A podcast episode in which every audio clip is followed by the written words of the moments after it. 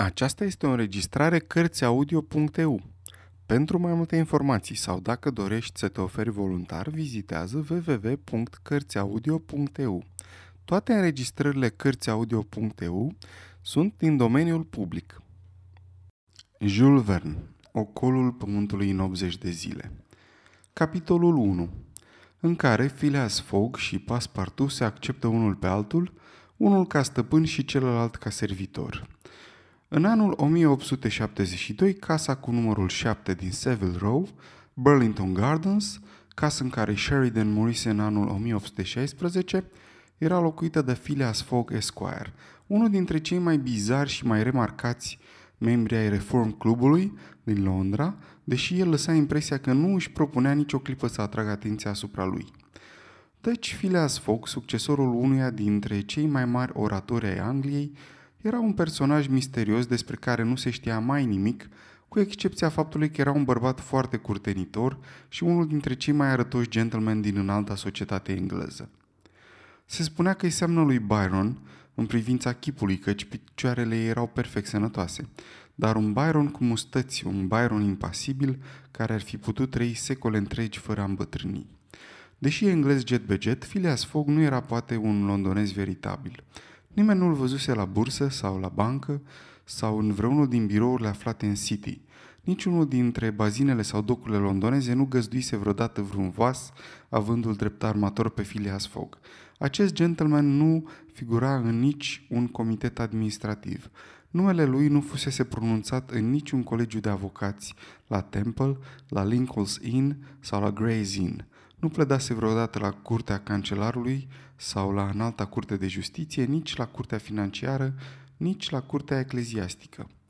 Nu era nici un industriaș, nici neguțător, nici comerciant, nici agricultor. Nu făcea parte nici din instituția regală a Marii Britanii, nici din Institutul Russell, nici din Instituția Literară de Vest, nici din Institutul de Drept, nici din acea instituție reunită a artelor și științelor aflată sub patronajul direct al majestății sale legale. În fine, nu aparținea niciunea dintre numeroasele societăți care împânzesc capitala Angliei, de la societatea armonică până la societatea etnomologică, fondată în principal în scopul distrugerii insectelor dăunătoare. Phileas Fogg era membru al Reform Clubului și atâta tot.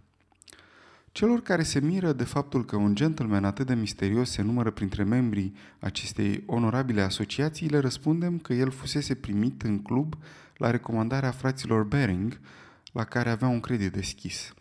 De aici, o anumită suprafață, datorată faptului că cecurile sale erau plătite cu regularitate la vedere din debitul contului său curent, întotdeauna creditor. Era bogat acest Phileas Fogg? Fără îndoială. Dar cum făcuse el avere era un mister pe care nu-l puteau dezlega nici cele mai bine informate personaje, iar Mr. Fogg era ultimul om care te-ar fi putut lămuri în această privință. În orice caz, fără a fi avar, nu era risipitor. Oriunde era nevoie de o sumă de bani pentru a sluji o cauză nobilă, utilă sau generoasă, el era primul care o oferea fără să-și dezvăluie identitatea. Gentlemanul nostru nu era deloc comunicativ, vorbea cât se putea de puțin, iar aura sa misterioasă era și mai mare din această cauză. Cu toate acestea, el își ducea viața fără a ascunde ceva, dar tot ceea ce făcea se repeta cu o asemenea precizie matematică, încât imaginația căuta să descopere ceva în spatele acestor aparențe. Oare călătorise? Este foarte posibil, căci nimeni nu cunoștea mai bine decât el harta lumii. Nu exista colțișor oricât de îndepărtat pe care să nu-l cunoască în amănunțime. Câteodată, în puține cuvinte, scurte și clare, el lămurea tot ceea ce era neclar în legătură cu acei călători pierduți sau rătăciți despre care se tot vorbea la club. El arăta adevăratele probabilități, iar cuvintele sale păreau inspirate de un al doilea văz, căci evenimentele sfârșeau întotdeauna prin a le justifica. Era un om care părea să fi călătorit pretutindeni, cel puțin cu închipuirea. Se știa însă cu certitudine că Phileas Fogg nu părăsise Anglia de ani de zile.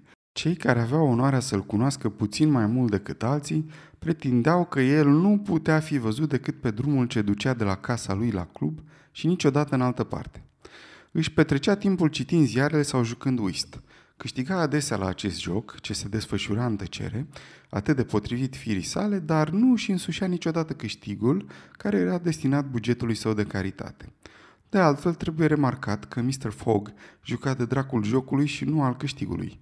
Jocul era pentru el o bătălie, o luptă împotriva unei dificultăți, dar o luptă fără mișcare, fără deplasare, fără oboseală, lucru care se potrivea de minune caracterului său. Nu se știa ca Phileas Fogg să aibă nevastă sau copii, lucru care se poate întâmpla celor mai cinstiți dintre oameni. Rude sau prieteni, ceea ce se întâlnește într-adevăr mai rar. Phileas Fogg locuia singur în casa sa din Savile Row, unde nu pătrundea nimeni. Nu se vorbea niciodată de casa lui. Un singur servitor și era de ajuns, căci lua masa de prânz și cina la club la ore fixe, în același salon, la aceeași masă, netratându-și niciodată colegii, neinvitând niciun străin, la miezul nopții se întorcea acasă pentru a se culca și nu se folosea niciodată de camerele confortabile oferite de Reform Club membrilor săi. Din 24 de ore, 10 și le petrecea acasă, fie dormind, fie ocupându-se de toaleta sa. Când se plimba, o făcea cu pas egal, în sala de intrare a clubului, pardosită cu parchet de diferit culori, sau pe galeria circulară deasupra căreia se încovea o cupolă cu vitralii arbastre, sprijinită de 20 de coloane ionice din porfir roșu. Pentru dejunul sau cina sa, bucatele veneau din bucătăria, cămara, oficiul, pescăria sau lăptăria clubului. Era servit de servitorii clubului, persoane grave, înveșmântate în negru, încălțate cu pantofi cu talpă de pâslă, înfarfurit dintr-un porțelan special și pe o minunată față de masă din pânză de Saxonia. Sherryul, vinul de porto sau vinul roșu, cu aromă de scorțișoară, îi erau servite în păhărele de cristal ale clubului. Și, în fine, băuturile sale erau păstrate la temperatura potrivită în gheața de la club, gheață venită pe bani grei din lacurile Americii. Dacă asta înseamnă să trăiești în mod excentric, trebuie să recunoaștem că excentricitatea este și ea bună la ceva. Casa din Seville Row, fără a fi somtoasă, era foarte confortabilă. De altfel, având în vedere obiceiurile invariabile ale locatarului, nici nu era mare lucru de făcut. Cu toate acestea, Phileas Fogg cerea de la servitorul său o punctualitate extraordinară. Chiar în acea zi, 2 octombrie, Phileas Fogg îl concediase pe James Foster, servitorul, făcându-se vinovat de faptul că îi adusese pentru bărbierit apa la o temperatură de 84 de grade Fahrenheit în loc de 86 și l aștepta pe succesorul acestuia care trebuia să se prezinte între orele 11 și 11 jumătate. Așezat într-un fotoliu cu picioarele apropiate ca ale unui soldat la paradă, cu mâinile sprijinite pe genunchi, cu corpul drept și capul sus, Phileas Fogg urmărea acul pendulei, aparat complicat care indica orele, minutele, secundele, zilele cu data și anul. La orele 11 și jumătate fix, Mr. Fogg, după obiceiul său din fiecare zi, trebuia să se prezinte la club. Chiar în acel moment se auzi o bătaie în ușa micului salon în care se afla Phileas Fogg. James Foster, cel ce fusese concediat, apăru. Noul servitor, anunță el. Atunci își făcu apariția un flăcău de vreo 30 de ani care îl salută. Sunteți francez și vă numiți John?" îl întrebă Phileas Fogg. Jean, dacă nu vă e cu supărare, spuse noul venit. Jean Paspartu, o proiectă pe care am moștenit-o și care explică însușirile mele firești de a mă descurca în orice condiții. Cred că sunt un om pe cinste, domnule, dar pentru a fi sincer cu dumneavoastră trebuie să vă spun că am fost cântăreț ambulant, călăreț la circ, unde am făcut salturi ca liotar și am dansat pe frânghie ca blonde. Apoi am fost profesor de gimnastică pentru a-mi pune în valoare talentele și în cele din urmă am fost sergent de pompier la Paris.